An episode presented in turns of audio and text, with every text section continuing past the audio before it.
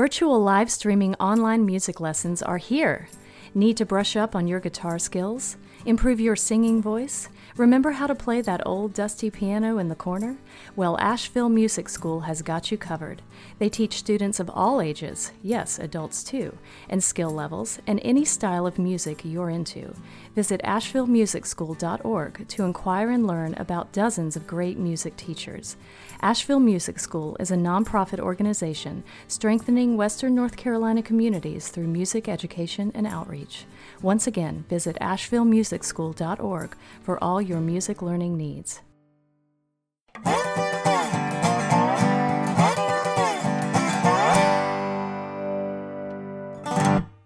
Welcome to another edition of the Asheville Sound. I am your host, John Lauderer. Today I am joined by Fred Lee of the Charlotte Band Late Night Special. Disco,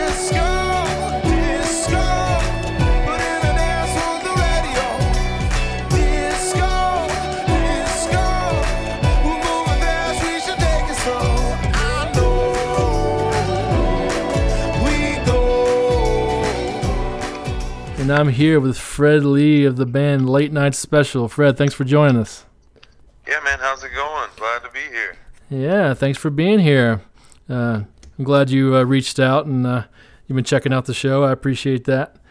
Uh, Absolutely, man. yeah. Absolutely. so, Late Night Special uh, is a band that is based out of Charlotte. So, you're the first Charlotte musician I've had on here, but I'd say it's close enough, and you've played here several times. Um, tell us a little bit about yourself. Yeah, man. Um, we just uh, the band started uh, back in 2013 here in Charlotte, North Carolina, and uh, we just released our second album um, that we worked on in a studio down in Charleston and another studio in Asheville, and um, we've just been kind of um, you know grooving through a lot of things here lately, and um, trying to keep the music pushing. You know, keep the music pushing through. That's right. Uh, which Asheville studio did you work in? Oh, Nashville. Nashville. Oh, Um, Nashville with an N. Yes, yeah, gotcha. yeah. Sorry, Nashville. uh, out in um, it's called Eastside Manor in Nashville, East uh, Tennessee. East Nasty. Yeah. Yeah, I know it well. All right. Yeah, it's uh, some very professional sounding tracks you got on there. And uh, Uh, you, I noticed you. I was looking at your discography. You got two records on there on uh, Spotify, and um, I guess the first record, "Light of the Moon," uh, that came out what roughly six years ago, uh, eight years ago, and you've been uh, performing around the southeast since then. yeah, man. Yeah, we've just been kind of hitting the southeast pretty hard, and um, this year the tour kind of had expanded. The touring expanded nationally, but um, due to COVID, you know, a couple of those things are still postponed. So, but um, we've just been keeping it keeping it kind of rolling local while we can. Yeah, Um, and the, through all this stuff. the new album came out in April, uh, and uh, I imagine you haven't had a chance to play any shows since then, right? No, yeah, we actually released the album April 17th, which was like smack dab in the heat of that first month Yeah. uh, of shutdown. And um, we just kind of did uh, as much as we could online to keep it rolling and kind of getting it out there. And uh, we worked really hard on these tracks over the last couple years because, like you said, that one album we released back about six years ago. And uh, we worked on that with our original bass player. He actually produced and recorded it at, at uh, his home studio. Hmm. And then um, over the next couple years, we kind of had worked at a couple different spots on this uh, album we released back in April, and we were pumped to get it out. You know, hated we didn't get to do the release tour, but Hmm. um, really happy to have it finally new music out and uh, up for people to listen to. And we're actually working on a third album now, so Yeah. keep that coming. So Good. Yeah, I imagine that uh, on the other side of this, there'll be a lot of records dropping because we have nothing but time now in the studio. Absolutely, absolutely. I've heard so many uh, great things from musicians, man, from this already. I can't wait to see what it keeps pulling out. You know. Mm-hmm. And uh, I imagine you're the the main songwriter of the group, right? Say that again. You're the main songwriter in the band, right? Yeah, uh, I am, and uh, actually now I play with another guitar player who is in the band. His name is Mikey Marrero. He also does a little bit of songwriting as well, and that we're working on a couple of his tracks for the new album. And um, it's basically me on doing a lot of the writing and uh, acoustic guitar and vocals, and then we have uh, two electric guitar players, Derek Furr and Mikey Marrero, and Mikey will sometimes just kind of play bass. Hmm. We'll kind of trade in and out on that, and um, then we also have a couple drummers here from Charlotte that we play with on and off. Okay. Um, Rotating cast. So, yeah, it's kind of like this lo- rotating late night collective, man. It just keeps the keeps the jams going, keeps the flavor fresh. That's for sure. So And so, speaking of which, the the name uh, Late Night Special uh, is was that um, is there a story behind that name? yeah, man. Actually, back when we uh, originally started the band, it was originally uh, me and a percussionist, Bradley Cannon, and we would go out to open mics like back early in the day. And one night we were going out and we were like, what should we, you know, make our name as? And we were going under the Euphoria effect. And I was like, as cool as that sounds, it's kind of not so cool. so I was like, let's just go out as the uh, the Fred and Brad late night special. Hmm. And after the show, I was like, late night special just sounds really cool, man. Mhm. That's not a band name, so let's go with it. Let's roll with it. Yeah. Well, as you know, it's hard to find a, a name that isn't already taken that is of somewhat you know normal words that are put together. You know, Yeah. I've seen so many crazy band names nowadays. Like people are making up words, you know, just to be original. So it's, Absolutely. it's always nice to find something that's kind of easy to remember and easy to say. Exactly. Yeah. I agree with that. I agree with that. Yeah. So Fred, what's what's your background? Are you originally from Charlotte? Um, I actually grew up right outside of Charlotte in a place called Mount Pleasant, North Carolina. Um, it's kind of close to Concord, Mhm. which is about 30, 45 minutes right outside of Charlotte. Mhm. And um, I moved to Charlotte probably about close to 10 years ago, I guess. And I've been living here ever since. And just kind of really adapted to the area. You know, it's grown a lot. I've really like, you know, grown with it to see and loved seeing the growth of the area. Hmm. And uh, as well as, I mean, that goes for kind of for all over North Carolina. You know, Oh, definitely. a cool Asheville, to be in. You know, Asheville's seeing the same growth. Yeah. exactly, exactly. Like being up there over the last five to seven years has been unreal to see it change. Because just growing up, I always went there as a kid with my family. So, uh, you Mhm. know, just seeing it, seeing all, a lot of this stuff change is really cool. Seeing a lot of the positive growth. You know, Yeah. there are pros and cons to growth. Of course. You know, staying on the lighter side, there's a lot of great things going on all over. So Yeah. It, it's really cool to see is that. funny to try to kind of weigh the pros and cons because you know I grew up here and I was I'm part of this Facebook group that's called you know you're from Asheville if you know and it had, everybody's posting pictures of like old school Asheville and all these places establishments and things that like you know were awesome. I, I love that they were around when I was growing up. They're not around anymore. Uh, but you know at the same time uh, you know, Asheville was kind of a ghost town in a lot of ways when I was a kid, and, and now it's really revitalized, which is nice. And uh, of course, with it comes higher cost of living, but you know, that's that's comes with the territory, right? Yeah, that's exactly right, man. That's Yeah. exactly right. Yeah. So, what's your situation there? Are you a uh, professional musician, or do you have a side hustle? Uh, I'm just strictly music, man. Um, I pretty much do music nonstop. Um, kind of a hobbyist, have a bunch of different hobbies I like to get into. Some gardening. I'm a big golfer, and uh, you know that's about it. Just sticking to the music, and uh, you know through the the whole COVID era that we're in, the 2020 COVID era, that's been kind of different, but it's also opened up some new avenues for different types of shows. Mm. Um, Have you tried the streaming performances yet? You know, I did a decent amount of the live streaming in the beginning um, when things started off, and I slowly tapered that off, and I haven't tried any of the actual shows. Hmm. Now, um, we've been doing some social distance shows for big apartments and stuff, like out in uh, just kind of in the uh, courtyard areas where people can come out on their balcony and kind of watch the concert Oh, okay, that's cool. and uh, that's been a cool addition. It's almost like playing in. I mean, I've never played overseas, but I would imagine like some kind of cool Euro, like amphitheater style. Yeah, with, the audience is hundred feet away. That's got to be. Yeah, yeah, and sitting around you. So it's- it's really, really cool, and it's opened up some new avenues. Like I said, that that being one of them. But um, Yeah, That, that is interesting. There's lots of uh, ways around this situation. Performances, I've seen a few, especially in Europe. That have you seen the one where there's like a, it's like a ten-story hotel or something like that with balconies, and people rent out the the room or whatever to watch the show, and there's a stage set up right next to the hotel, so everybody's hanging out on each balcony, you know, rocking out. 10, Yeah. 10 stories of people, you know, in front of a Yeah, that's- stage. That's so genius, man. That's so genius. Gotta Yeah. keep it rolling, man. People need it. People need the music. yeah, we got to get inventive in times like these. Exactly. Yeah. Exactly. So, um, tell me more about your band. Uh, uh, who are the core members of the group?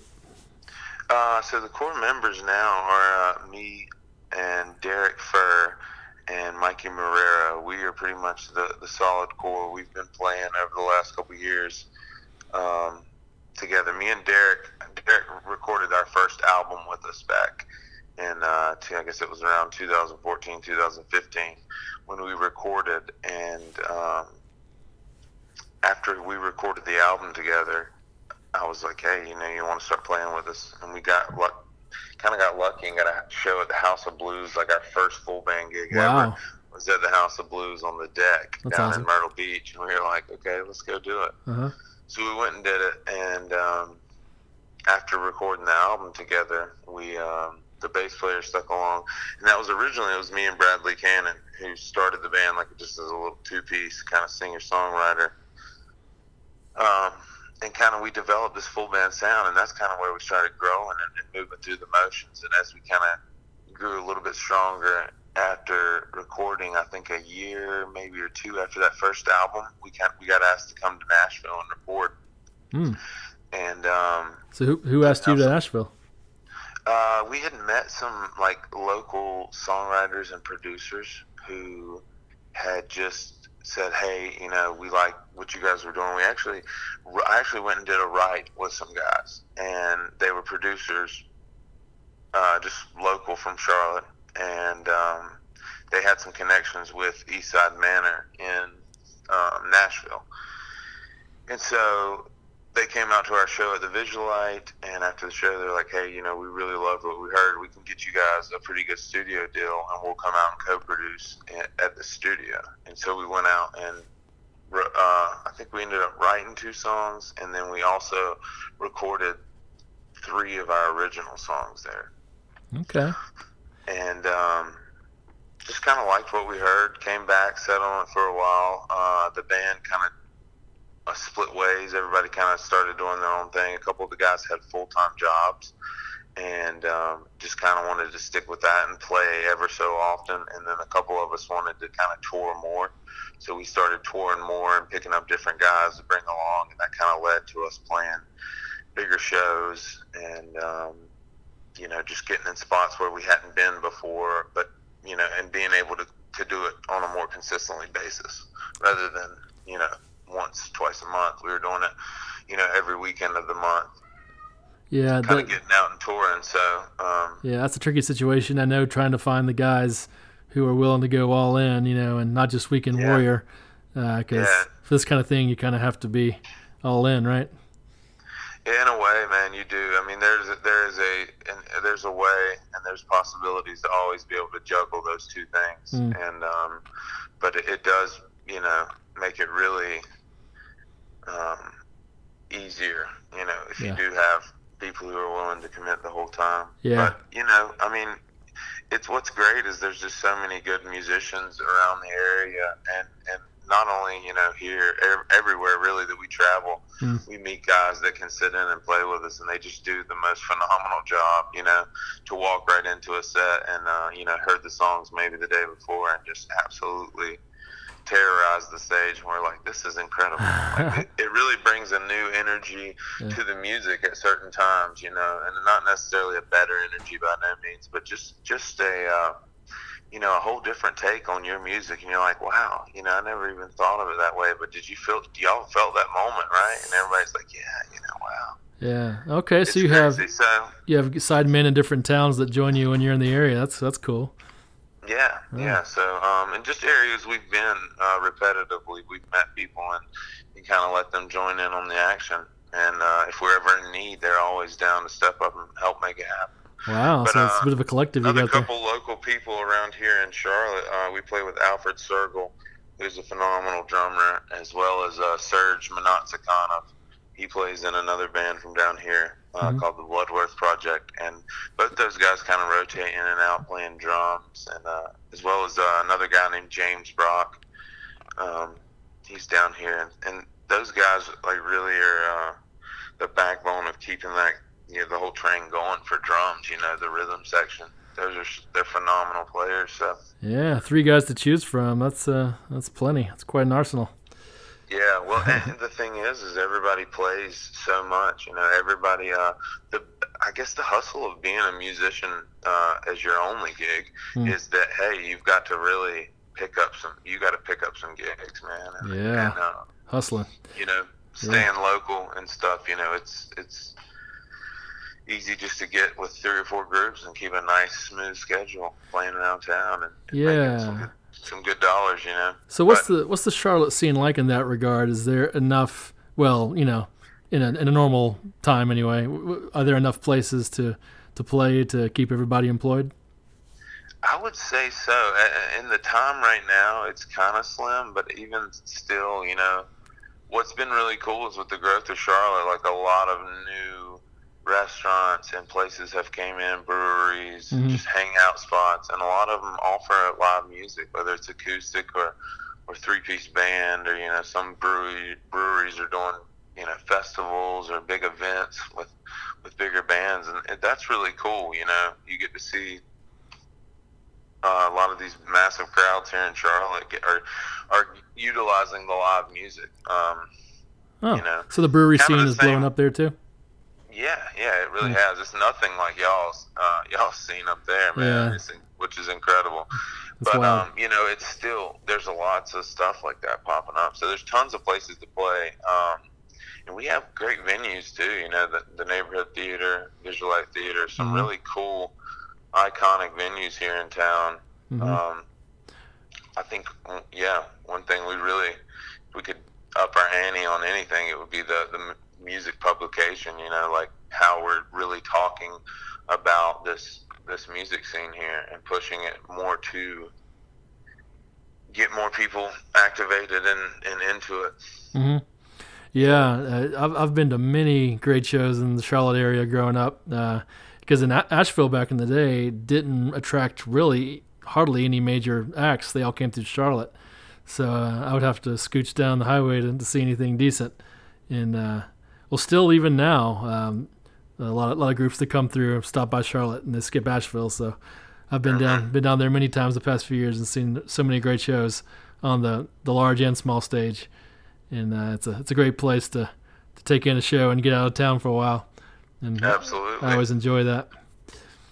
And uh, it, it sounds like you guys uh, have been on the scene there for a while. And do you, what are you, what are the spots that you guys have played the most around there? Um, you know, we've done uh, a lot of the bars and breweries all over town. We Mhm. kind of did that for a good while. Then we just, after we released our album, we had ventured into the venue uh, realm, which that just led to more bar and brewery shows, but Yeah. also stepping up kind of through the venues. We started, did our release at a place called the Rabbit Hole right when it opened. Had a really one of their like top killer nights. Yeah. Um, in the first six months they were open, and then uh, got asked to do the Visualite show, which is that next Visualite show is where we got asked to then go to Nashville Mm. with the producers, which was a big step for us because at that studio we recorded at, uh, we were just really treated with a different, um, I don't know, a different perspective from someone. You know, before it was like a lot of my friends were like, "Man, y'all are good," and I'm like, "Well, I don't, I don't know if I can trust y'all. You are my friend. You have to say right. And then we went to the studio, um, there was some kind of credibility there with some of the people we were working with, and, and just seeing that they had worked with the Roots before, and and um, you know, the, just, just the way they treated us, it was it was that was kind of more so the decision factor for us is did we want to take this serious or not? They kind of gave us the reassurance that we should be doing this for a living, and we were all kind of like still having fun on the weekends, like ah, you know, that was cool, you know, doing that show. Maybe we'll book another show, you know. Yeah. And uh, that was kind of like, hey, you guys should tour and, and do this. You'll have a good sound. Hmm. And so that was kind of the convincing when we went there. but other than venues, so we, we just kind of keep going. Uh, we played neighborhood theater before, and uh, we've happened to get into the uh, the Fillmore, play some private events, and we've played. yeah. Um, there's a new venue that is right beside Fillmore. It's called the Underground. It just popped up Oh. two years ago. Yeah, I think I saw that. And uh, yeah, we've done that one before. And uh, the Double Door Inn, we got to play the Double Door Inn before it closed, which was really cool because there's so much history there. Mm-hmm. I think I've been there a few venue. times. Yeah, yeah, incredible place. I actually got to see Young the Giant one time there Oh. um, for this weird private show. Hmm. Like, and it was uh, one of the most epic shows I'd ever seen. really? Just a few people there? that yeah, it was probably 50 people there. There was probably like 50 people at the double double door, and um, I just happened to have a buddy who dated a girl who knew the singer, and we got to go. and I was like, man, that is insane. Yeah, that's a killer gig. Yeah, All right. yeah. So, um, listening to your uh, your records, and uh, I, I guess you, you wrote uh, most of that material, and uh, I saw you listed a few of your influences, Tom Petty being in there, Bill Withers. Uh, who else would you list as one of your songwriting influences? Um, man, it's hard to say. I listen to so much music all over the board, Mm. and uh, but some of my favorite people uh, coming up through the ranks were definitely like Kings of Leon. Yeah, was a big influence of mine. Mhm. So was uh, Young the Giant as well, Moon Taxi. Um, just some some bands that I had seen early on in the game, and it was Yeah. kind of like you know. And honestly, what kind of drove me and started me was uh, like Led Zeppelin. I had a buddy who knew a lot of Led yeah. Zeppelin. We would play a lot of Led Zeppelin songs, but Uh-huh. I would never sing before Oh, um, when I was learning to play guitar because I only learned to play guitar back uh, like nine years ago. That's when that started. oh, really? And uh, yeah, and Hmm. then like a year after that, I ended up singing. But uh, he he liked a lot of Tom Petty, Ben Harper, Hmm. um, Led Zeppelin, Yeah. uh, Jimi Hendrix, and we learned all that stuff. And I was just like learning to do the rhythm. Yeah. And then one day I sang, and they were like, "What? What? Why didn't you tell us you sing?" I was like, "I don't, I didn't know I was able to sing." Really? You don't have much experience in singing before then?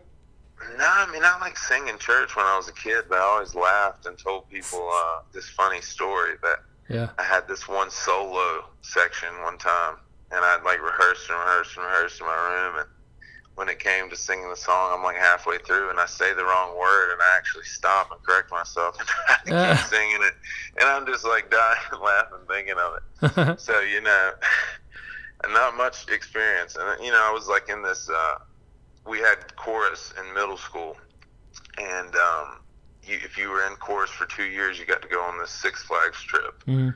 in eighth grade, and uh, I somehow exempted the first year of chorus and showed up in the second year of chorus just for the trip because my cousin was like, "Dude, you gotta come with us." I was like, "All right." Yeah. see if I can get in course. And uh, we, I mean, hopefully she doesn't hear this, but we we just lip sang a lot through the uh, competitions we went to and stuff. Yeah. We were in it for the Six Flags trip. But Yeah. anyways, turns out down the road, yeah, and I actually used the singing ability, and I was like, man, if I would have been focusing back in the day. Yeah, because it sounds Yeah. like you've been singing your whole life. It's a, I guess it's a natural talent for you. It comes easy. Yeah, um, yeah, definitely. Um, I tell people though too. You know, it didn't really always start out. Even though people were like you could sing, I remember the days where it was like I could not do any of these things that are on the record, and, and anything that I'm doing now live. I'm like, what in the world happened, dude? Like, and, but um, I, I got real hungry. I guess starting so late, like I didn't have to go through the trials of taking lessons at a young age, or maybe getting burnt out playing too much at a young age, and here in like you know my whole 20s was just like focusing on this music thing and, and driving that train and eventually getting myself to where I, like I said I do this for a job so I, I played probably 320 330 plus shows last year Wow. and 250 the year before like I was just on this hustle where I was doing it every day the growth was there wasn't much having to sit down and practice it. It was like, Such hey, you're job. playing a three hour gig or Yeah. you're playing two, three hour gigs. You're out there whipping those chops and like just growing this muscle in your throat, you know, like Yeah. you're making it happen. So, or your diaphragm basically. So, Yeah. I tell people, man, you know, I, I play with so many. Uh, I have played with so many people who I think are really great musicians, and I, one thing, you know, I will tell them is, is I think you need to get out more. I think you need to go out and play more. You Yeah. need to get out there and stretch it and push your limits three hours at a time and see what comes of it. You know, like watch how much growth happens when you kind of having to perform, not just practice for three hours, but you know, it's kind of like a game. Like we can go, you know, to a team practice and, and run, you know, half speed, you know, plays all day until we get the plays right on the court. But then in the game, you know, you're just like giving it this 110% effort all the time, you know? Uh-huh. Yeah. and that's kind of how I am. Like when I'm out playing, there is no like, I'll just practice this softly. No, it's like, hey, sing it like you got a pair. You know, you're Mhm. always singing it like you got a pair, like Mm. straight from your soul. So Yeah, singing is so physical too. It really is stretching a muscle, especially three hours at a time. That's I, th- I don't think most people have tried that, but it's uh, it is really taxing. Uh, I know that from experience. And uh, if you do that every night, then you've got quite a quite a muscle there to work with. Uh, so getting into uh, the difference between Light of the Moon and uh, Halfway to Somewhere, I was listening to both of them, and of course you can tell production differences. The new one is much more polished, of course, uh, but it seems like the new one um, is more like uh, thoughtfully composed and arranged.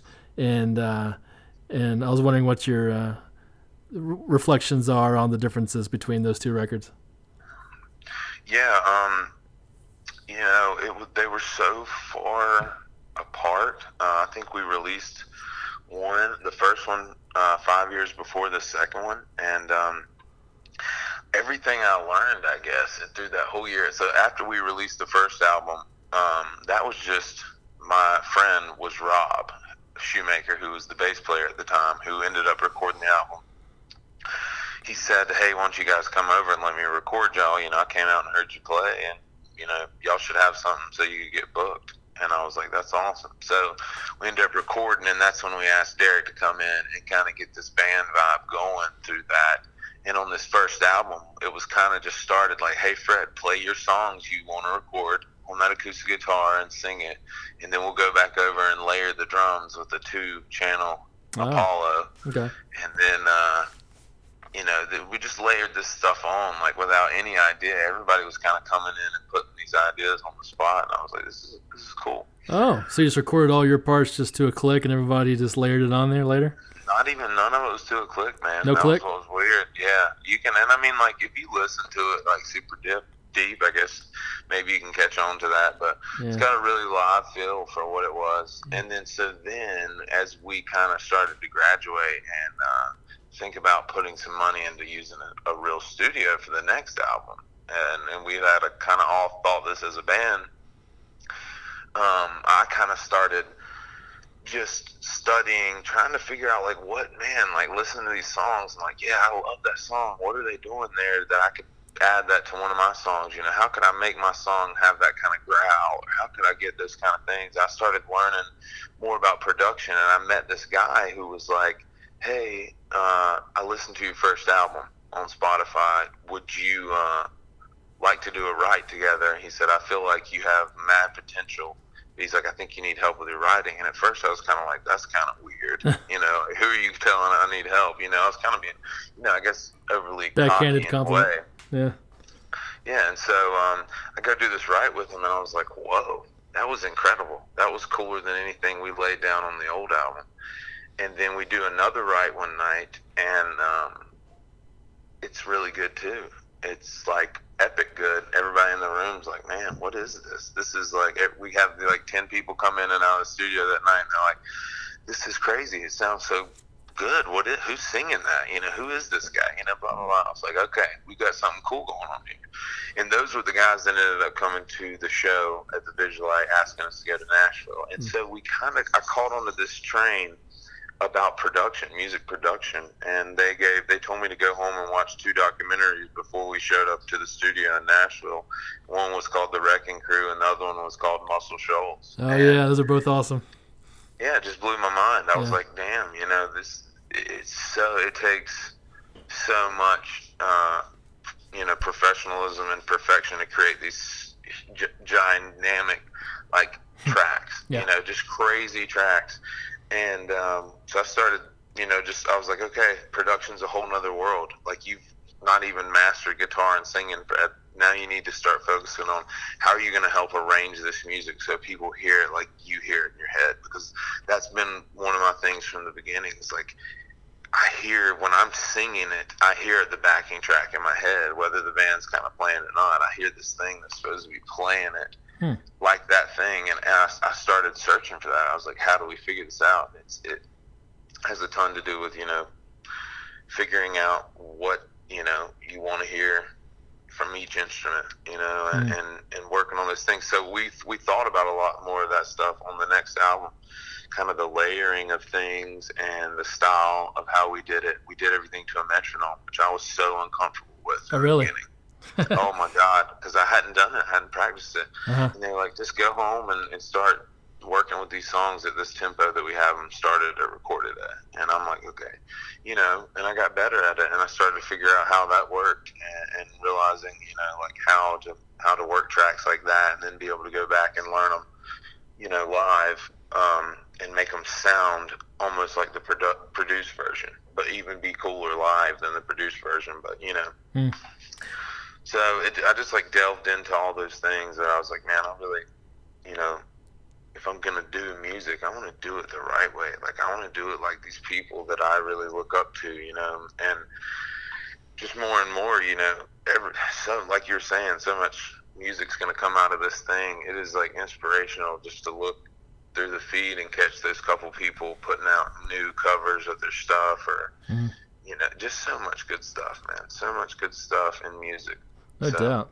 Well, and I just started sponging it, man, soaking it up, saying, "Hey, you know, wow, seeing live shows was a great way to inspire new new writes." And uh, like I said, mainly working with different producers kind of taught me how to kind of go at songs a different way, and that's like I said, that would that would be the biggest difference in those two albums. Is the first one was like, "Hey." I'm hoping just to put this out so I can book a couple local shows. And the second one was like, hey, we, we wrote a couple songs that I think people really like. And uh, nowadays, it's, it's a lot, you know, get into your get your marketing game on now. Your production game's good, so now Mhm. you need to focus on your marketing. Once your marketing's pro, like you can pretty much roll right through it if you've got production and marketing. That's Those right. huge things, man. So speaking I of which, uh, you have some very marketable tunes on this record. Uh, like the first song, we're going to showcase "Disco," uh, which I believe was the the single on the record, and uh, of course it should be because it is very catchy. It's a really great uh, pop tune with really nice production value, and it sounds like it could be like a soundtrack on a movie or something like that, uh, like a, a rom com or something to that effect. yeah, and uh, that what- would be awesome, actually. yeah, and what was the story with this tune? Uh, that was actually like the first night we were in Nashville. We went to the studio and worked on our three songs that we previously had been playing live out, and um, kind of showcased showcased those to the producer that was in house there, and uh, started the tracking for some of those. And afterwards, we got back, and the guy who had invited us out, the other producer and songwriter, he said, "You know, I'm kind of not satisfied with the day. Like, I want to." I want to get one more song tonight. Like, let's sit down and work. And I kind of showed him this riff. The bass player laid down the bass to it. Um, within about 30 minutes, we've got this like vibe going. He's like, all right, you know, who's ready to spit down some lyrics? And I was like, let me have it. And uh, he's like, I've been feeling this thing with late night special.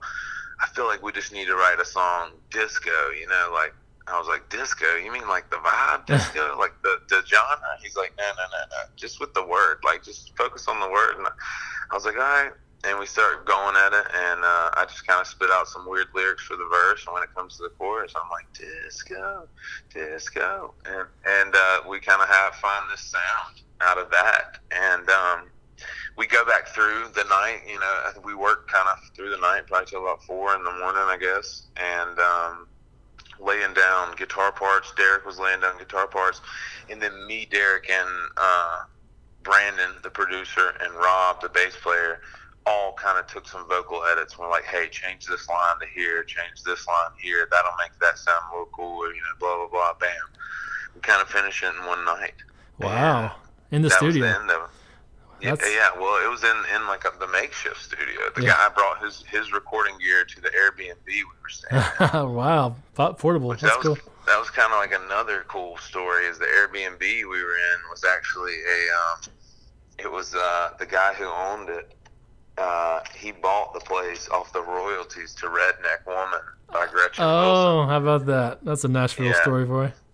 Yeah, and then he uh, was actually a writer on one of the Kings of Leon albums. Oh, And really? So, like, that was kind of cool to connect on that. Like, you know, just think, like, man, like I said, that whole trip kind of pushed me into thinking, like, dude, you should give this some serious thought. Like, and you know, like, like anything, whatever you put into it is what you're gonna get out. So, like, if you just like, you know, spending money to record and just you know play your local shows, keep doing it. But if you want, if you want to do something bigger than that, Fred, do it. Like all you got to do is put in the work. Mm. And uh, I kept running into people in Nashville that I was like, dude, what's up? How, how, what? How are we in the same place? and I was like, man, that's it right there, Fred. Like you're in the same place. Like just do it. Let's Yeah. go. And that's kind of what drove me to start working towards uh, this new music and stuff, and and pushing harder on every side of my musical career. You know. Yeah. Work- keep working on my chops, working on my advertising, working on all that stuff. Yeah, well, this tune Disco definitely has some legs, and I want to play a little bit of it here for the listeners. This is the tune Disco by Late Night Special.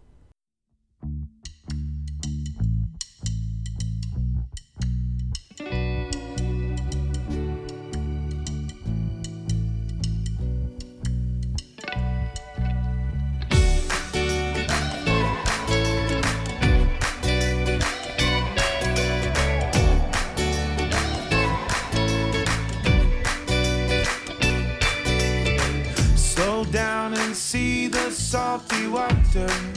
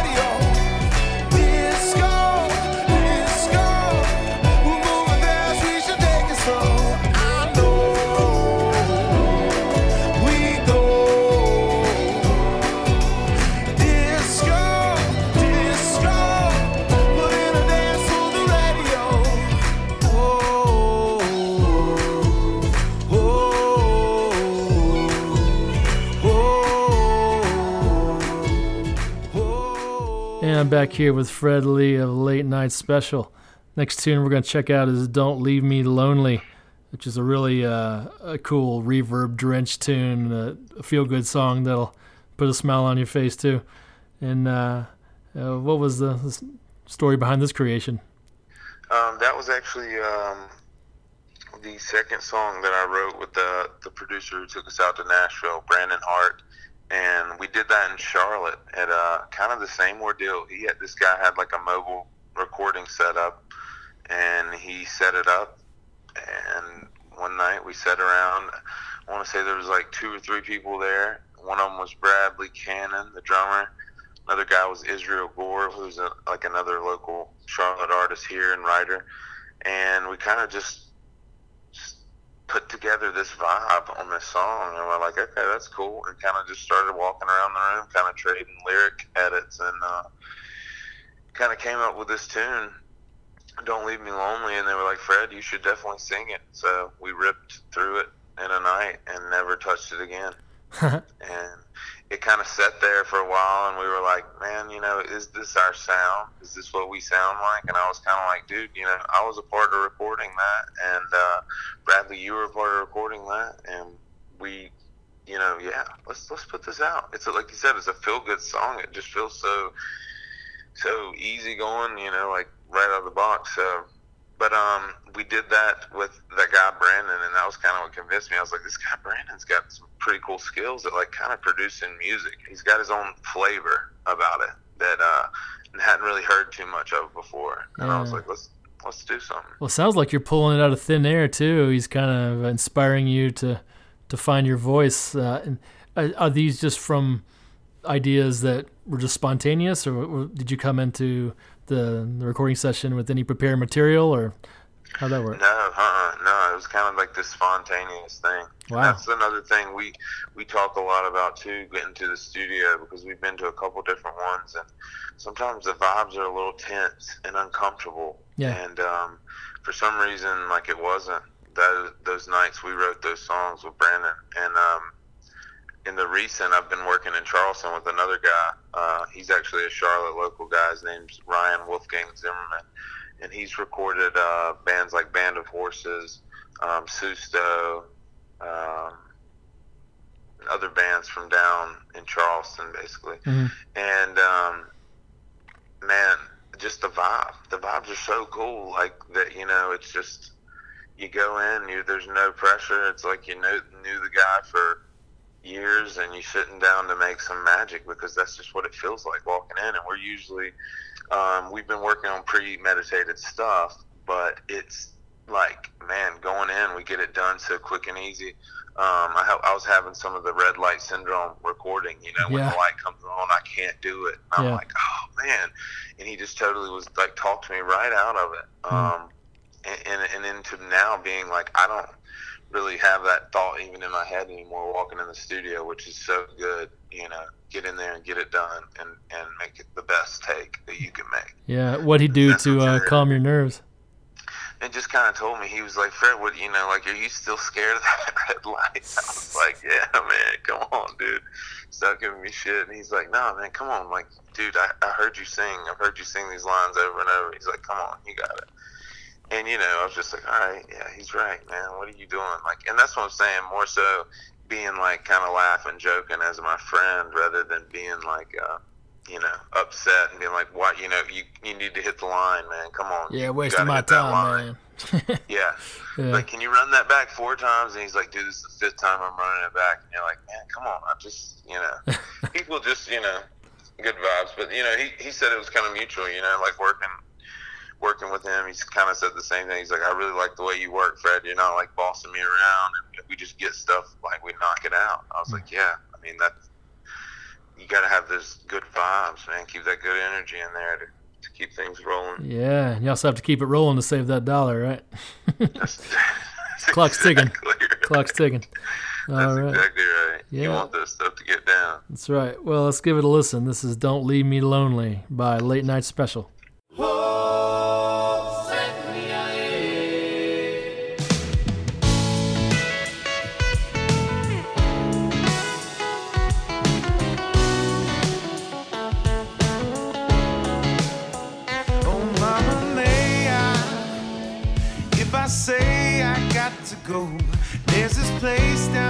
the coast. Oh, no. Oh, mama, may I? If you say you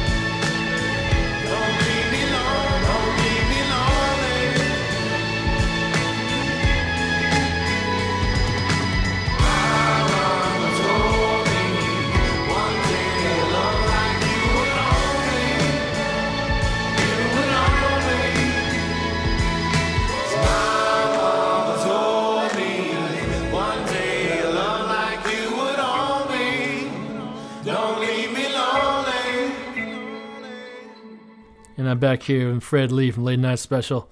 Last tune we're going to showcase tonight is Hold On, which uh, is a really uh, appropriate message for uh, these days uh, with a, a theme of perseverance in hard times. And this is a this is a good song to, to listen to in the middle of a pandemic and give you some hope for the future. And a really beautiful, pretty dream pop production you have on this one. Uh, what was the story on this one? Man, um, that was one that we uh, we did in Nashville and kind of didn't like the way we ended it ended up turning out because we kind of were like, let's put this track down, and if we have time to make it happen, we'll make it happen. But if we don't have time, um, you know, we'll just scratch this track. And so we we laid it down, and I didn't feel like we had we we got what we needed to get done. Um, and we we went for it anyways. I didn't, just didn't like the way the version turned out in, in Nashville, and I said, you know what, let's let's do it one more time.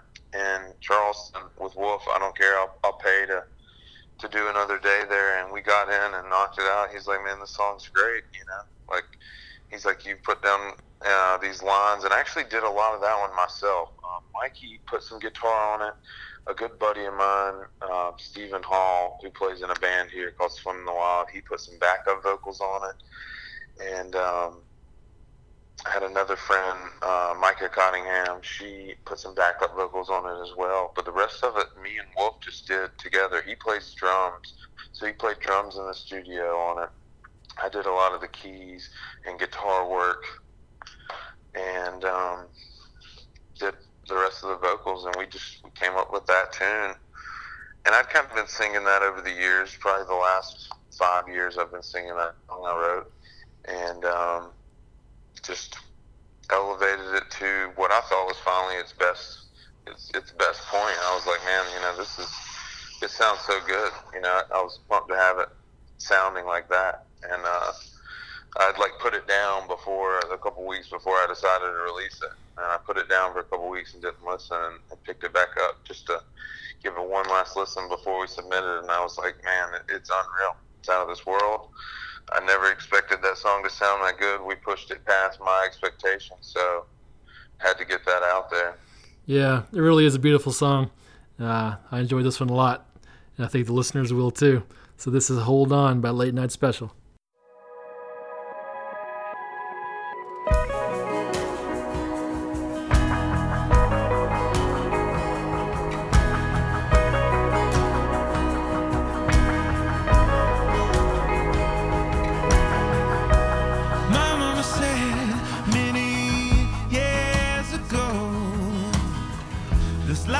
Life is hard, but you will grow.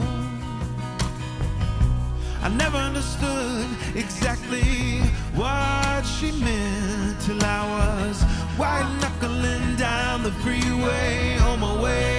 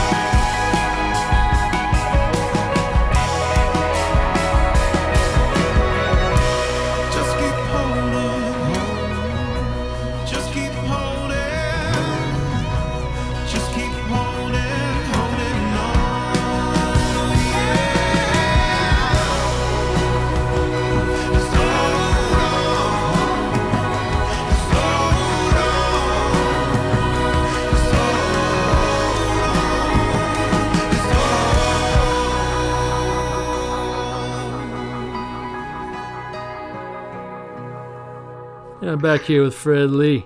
And Fred, I appreciate you joining me tonight. And uh, uh, I know it's you know crazy times and it's hard to make any plans of any kind. But uh, are, is the band just going to be focusing on uh, recording more tunes here in the next few months? Yeah, man, we, we uh, we're working back and forth uh, from Charleston, doing studio days as well as all working on material here in Charlotte, and um, we just got back from a little a little coastal run. We went to uh, Hilton Head and then to Myrtle Beach this weekend to do two shows. So Oh yeah, Kind what, of- what were they like? they were interesting. Um, Outdoors, I imagine. Yeah, absolutely. Outdoors, socially distanced. Um, places we'd played before and saw really no social distant rules whatsoever. you know, people crammed all over each other, and now I was you know, afraid of that. You know, there's a limit on how many can be in there, and, and obviously everyone has to be away from each other. But nevertheless, it was it's exciting to get back. Like I said, man, it's it's it's all about that playing, and um, fortunately, I, I've kept it going through this this quarantine phase, as you will, if you can call it that, whatever. But um, I've been playing a lot, but I've been feeling for my guys, man. They don't have the pleasure of going out, you know, being a drummer and going out Solo and gigs. playing a, an acoustic solo gig. You know what I'm saying? And uh, so I feel for them, and I was just been, you know, trying to provide them anything that I could. Um, and you know, we we would book a lot of shows. We booked a lot of shows through April and May for this time, and just watch them slowly get canceled again. Yep. You know. Yep. Um, I was supposed to be on a national tour this year with a, a Lantern Festival, and all those have been postponed. Currently, Salt Lake City is on for two nights in September, but uh, Who knows, right? yeah, it's, it's Yeah. so up in the air, man. So I know. just trying to ride that wave, yeah. And we're gonna keep working on new music. We plan to have another album out uh, at the beginning of the year. Oh, good. And, uh, well, look forward to that. And uh, Absolutely, man. Thank okay. you for doing this again. you got it. Thanks for joining me, and uh, you keep the faith, and we hope to see you on the stage soon. Absolutely, man. Keep it rolling.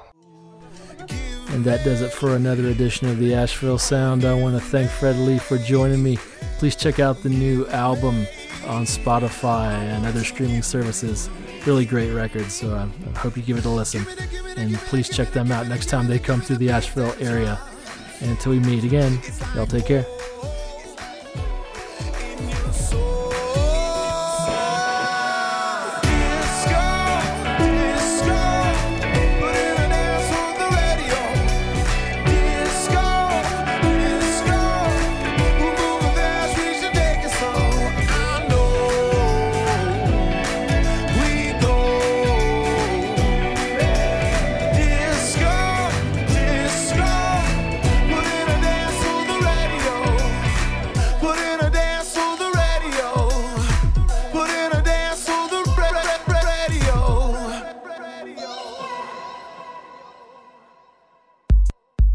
Starts in the mind and the heart, continues in time forever as art, and recording can either be tough and annoying or something that's clearly more lush and rewarding.